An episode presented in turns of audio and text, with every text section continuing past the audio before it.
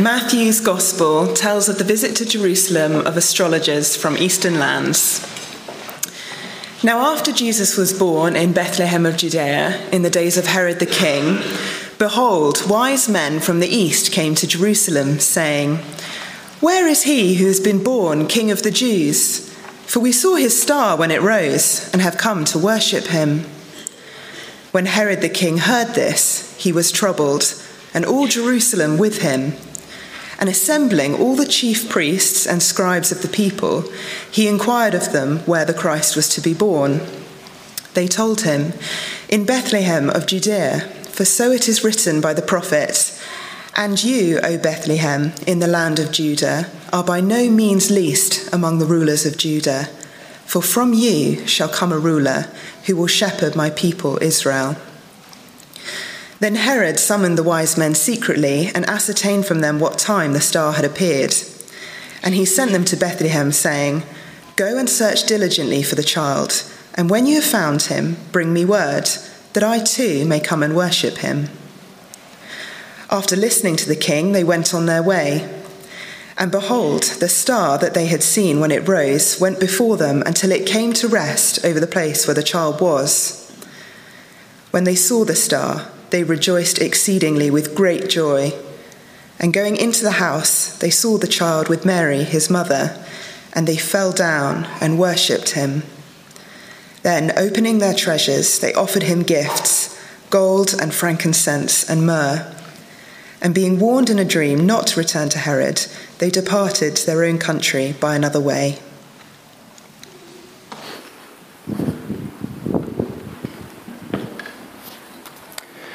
Welcome once again to St John's Church. We're delighted you're able to join us this evening. And uh, I want to begin by asking a somewhat searching question What are you living for? What are you living for? Maybe it's not a question we ask ourselves very much, if at all. But what is our life all about? What is it directed towards? I don't know whether you love or loathe football, but the World Cup final today is a great illustration of what many people are living for. The players, the coaches, the fans, their lives all lined up, all revolving around winning the trophy. What are you living for? Really, it's another way of asking what we worship family, work, comfort, reputation, honour, just getting through the day, even World Cup glory. None of them bad things, but none of them big enough. None of them sufficiently glorious to build our lives around. Christmas reminds us there's only one thing worth living for, only one person worthy of all our worship. For just a few moments, I want to draw our attention back now to the reading we've just had from Matthew 2. You'll see it printed out on the sheet in front of you. And I wonder as we look down how many kings we can spot in this true Bible reading. Uh, maybe just think of a number in your head as you scan the words again. Well, if you went for more than two, you might want to look again. Uh, we're not told the wise men are kings, are we? They're, they're, more like mystics or astrologers. Sometimes they're called magi, from which we get our word magician. They're court officials from the east. And we're not told, told how many there are. For all we know, there could be 20 of them. No, there are only two kings named Herod and Jesus. And since Herod's really a puppet king, there's only one king in this true Bible story. You see, this is all telling us Jesus is Davidic. He's God's king. Now, we might be thinking, what do you mean he's Davidic? His name is Jesus, not David. But just a little earlier, Matthew, the author, has opened his book with Jesus' family tree. And one of the big themes he's highlighting is Jesus is the long awaited king from David's line. David was Israel's greatest king, but he's promised a descendant who will reign forever. There's a promise running all through God's word of God's king coming to rescue and to rule God's people. And so the wise men, they rock up at the palace expecting to find the true king, or at least to be pointed in the right direction. Verse 1 again, if you look down with me. Now, after Jesus was born in Bethlehem of Judea, in the days of Herod the king, behold, wise men from the east came to Jerusalem, saying, Where is he who has been born king of the Jews? For we saw his star when it rose and have come to worship him. All the way from the east, hundreds, maybe even thousands of miles away, they've spotted this star, or his star, as they call it. They may be from Iraq or Iran, but it's the place where God's people had been exiled hundreds of years before. So they likely have some familiarity with the prophecies and predictions in God's word. Places like Numbers 24, where we're told a star shall come out of Jacob and a scepter shall rise out of Israel. Uh, they rock up in the capital city, Jerusalem, and go straight to the palace because that's where kings are born, right? I guess if they've travelled all this way, they might be expecting the people closer to the scene to be even more excited. But just listen to what happens next. When Herod the king heard this, he was troubled, and all Jerusalem with him. And assembling all the chief priests and scribes of the people, he inquired of them where the Christ was to be born. The history books tell us what a tyrant Herod was. He was so desperate to cling on to power, he has his favourite wife killed off and two of his sons. I'd hate to think what he did to his not so favourite wives. You see, Herod doesn't want a rival king, not God's true king, on the block. He can't take any chances. So he, he gets his Bible advisors together to work out where the Christ, where God's forever king, is going to be born. And here's what they say Verse 5 they told him, In Bethlehem of Judea, for so it is written by the prophet. And you, O Bethlehem, in the land of Judah, are by no means least among the rulers of Judah. For from you shall come a ruler who will shepherd my people Israel. They know hundreds of years earlier it's been predicted in Micah chapter 5 God's forever king is going to come from Bethlehem, King David's hometown, just a, a few miles south of Jerusalem. But just look back to verse 1. Jesus has been born in Bethlehem of Judea. Matthew actually adds another reference from the Old Testament from 2 Samuel 5 to make his point really clear. This king who's just been born is going to be the ruler, the king of God's people, who David was only pointing towards. So Jesus is God's true king, God's promised king, who he has established over all. He alone is worthy of all our worship all our adoration, all our praise. I don't know whether you plan on watching the coronation of King Charles next year, but whether we're a royalist or a republican, his coronation actually makes very little difference to our lives. If you're out at the pub and you say something rude about the king, nothing terrible will really happen to you. Though I'm not condoning being rude about royalty, please don't be. Uh, Jesus, though, he's not some momentary monarch, not a restricted ruler. He is God's appointed king come to rule over all people for all time. Uh, rebellion against him is not only futile, it's foolish. Uh, Christmas is that the one time of year, isn't it, that we get to pull crackers. And I wonder if you're one of those people who puts their paper crown on or not. I think humanity is divided into those who do wear them, those who refuse to wear them. But whichever way, uh, they never last very long, do they? But here is a king whose crown never falls apart. Jesus is Davidic, he's God's long promised king, come to rule. Even as a baby, he's king. Do you see? He's been born king of the Jews. And he's also the best king. Because Jesus isn't any ordinary baby, Jesus is divine. In fact, these are the, the fact these wise men come all this way suggests they're expecting someone more than just a king. Months of planning and travel, huge expense, great upheaval. It's a lot even for a king. But Matthew, the writer, wants to show us Jesus is divine.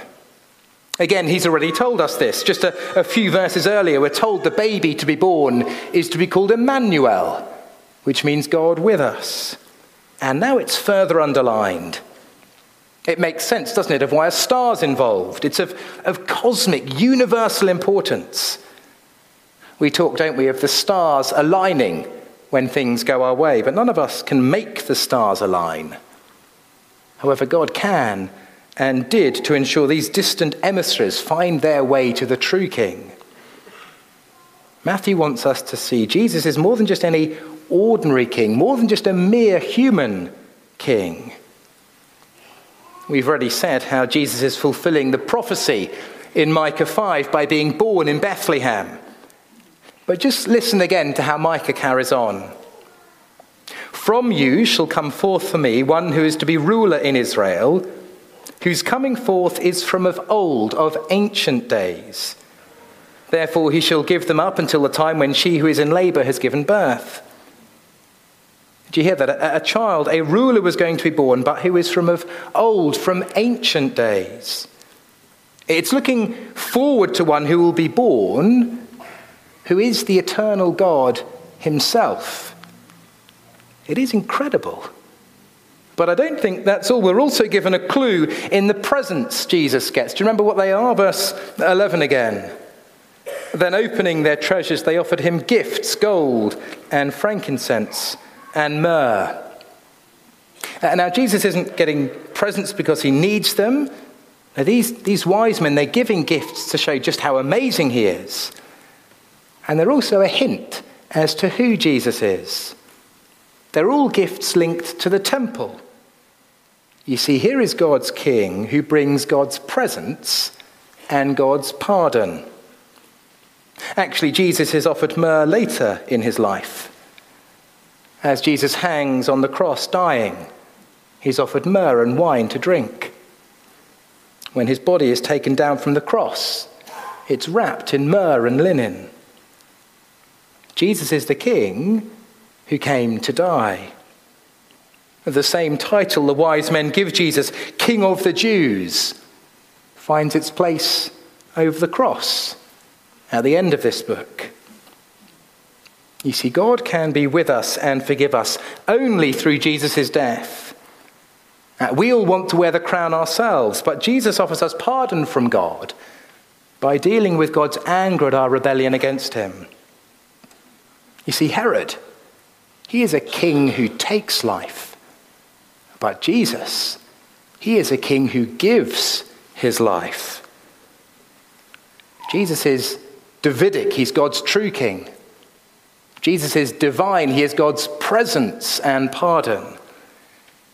But all of this means Jesus is divisive. He is the one on whom we stand or fall. Sadly, we know all too well how Christmas can often be in time for arguments, can't it? Christmas jumpers, mince pies, Brussels sprouts, the Christmas number one, often very polarizing. But did you notice how in our reading Jesus does just the same? Uh, firstly, Herod hates him. Verse 7 Then Herod summoned the wise men secretly and ascertained from them what time the star had appeared. And he sent them to Bethlehem, saying, Go and search diligently for the child, and when you found him, bring me word that I too may come and worship him. After listening to the king, they went on their way, and behold, the star that they had seen when it rose went before them until it came to rest over the place where the child was. And so, did this, does this, this bad, awful King Herod actually want to worship Jesus? Well, of course not. He wants to know how old the child is. Verse 7, what time the star had appeared. He wants to know exactly where the child is. Verse 8, also he can kill him. Now, I take it we're not a genocidal maniac like Herod, but all of us want to wear the crown. We want to be the ones running our own lives. And we don't want a rival ruler.